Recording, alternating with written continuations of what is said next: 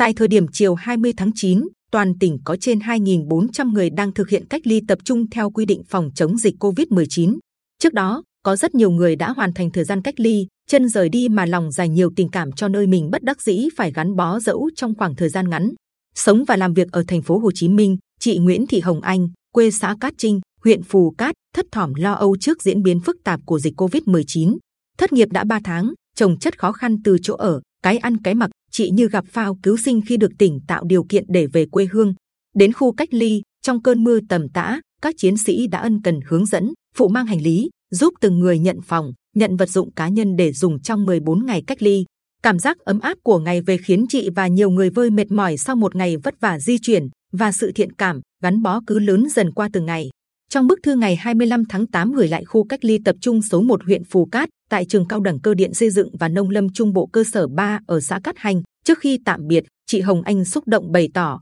rất cảm ơn những người hùng thầm lặng. Cảm ơn anh thủ trưởng đơn vị đã đến chia sẻ cùng anh chị em cách ly ở đây, quan tâm, lắng nghe tâm tư nguyện vọng mọi người. Cảm ơn những anh chị y bác sĩ nhiệt tình, nhẹ nhàng hỏi han, chăm sóc sức khỏe. Cảm ơn các anh chiến sĩ rất có tâm, đã chuẩn bị những bữa ăn rất ngon. Cầu chúc các anh chị luôn khỏe mạnh, bình an khi chiến đấu với đại dịch. Không chỉ con em Bình Định xa quê mà những người đang sống trên địa bàn tỉnh cũng cảm nhận được tấm chân tình của đội ngũ cán bộ, chiến sĩ, nhân viên y tế và phục vụ tại các điểm cách ly tập trung. Trong thư cảm ơn, chị KS ở thị xã Hoài Nhơn kể trong 14 ngày giữa tháng 7, khi ở khu cách ly trường cao đẳng Bình Định cơ sở 2, phường Bồng Sơn, thị xã Hoài Nhơn, nơi ăn trốn ngủ được chuẩn bị chu đáo, có không gian rộng rãi để tập thể dục, tăng cường sức khỏe. Chị S chia sẻ, mọi người được nhắc nhở nghiêm túc chấp hành quy định 5K trong suốt thời gian sinh hoạt. Đặc biệt, các cán bộ, chiến sĩ ai cũng nhiệt tình, vui vẻ làm cho bà con ai nấy thấy thoải mái. Thời gian cách ly như ngắn lại, có thể thấy chính sự chu đáo, trách nhiệm của đội ngũ quản lý,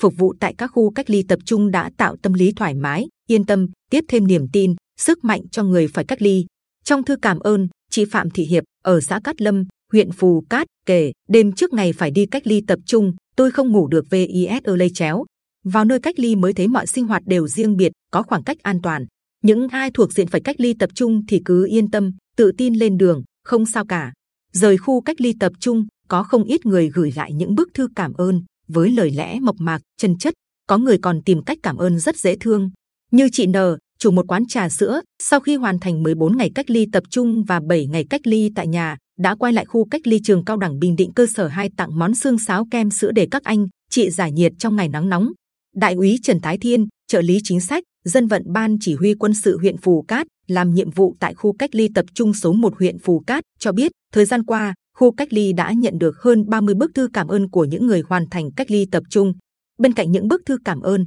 chào tạm biệt, tình cảm người dân trước khi rời đi cũng rất lưu luyến, để lại xúc động cho đơn vị. Trong số đó, đại úy Thiên nhớ nhất tình cảm của bé Huỳnh Anh Thư, 5 tuổi, ở cát thành Phù Cát và một nam F1 trung niên ở cát tài Phù Cát. Còn rất bé nhưng Thư đã viết nửa đôi giấy học sinh, rồi lại vẽ thêm bức tranh các chú bộ đội chống dịch để cảm ơn các cô chú. Một người đàn ông ở cát tài đến trao lá thư ngắn và ướt vi mùa, rồi khóc hỏi mọi người làm nhiệm vụ trong này đã bao lâu rồi không được về nhà. Nhắc đi nhắc lại anh em nhớ hết sức cẩn thận, ông về sẽ làm tuyên truyền viên, nhắc nhở bà con xóm làng nâng cao ý thức hơn để dịch qua mau, mọi người lại được sống bình yên, vui vầy. Đại úy Thiên Bộc Bạch và tin tưởng với tôi tham gia chống dịch và phục vụ nhân dân, được chứng kiến những tình cảm quân dân tốt đẹp ấy là những kỷ niệm đẹp nhất trong đời công tác đến nay. Tin rằng nhận thức, tình cảm từ việc đi cách ly sẽ giúp bà con khi trở về địa phương thêm ý thức, quyết tâm tham gia phòng chống dịch và lan tỏa đến mọi người.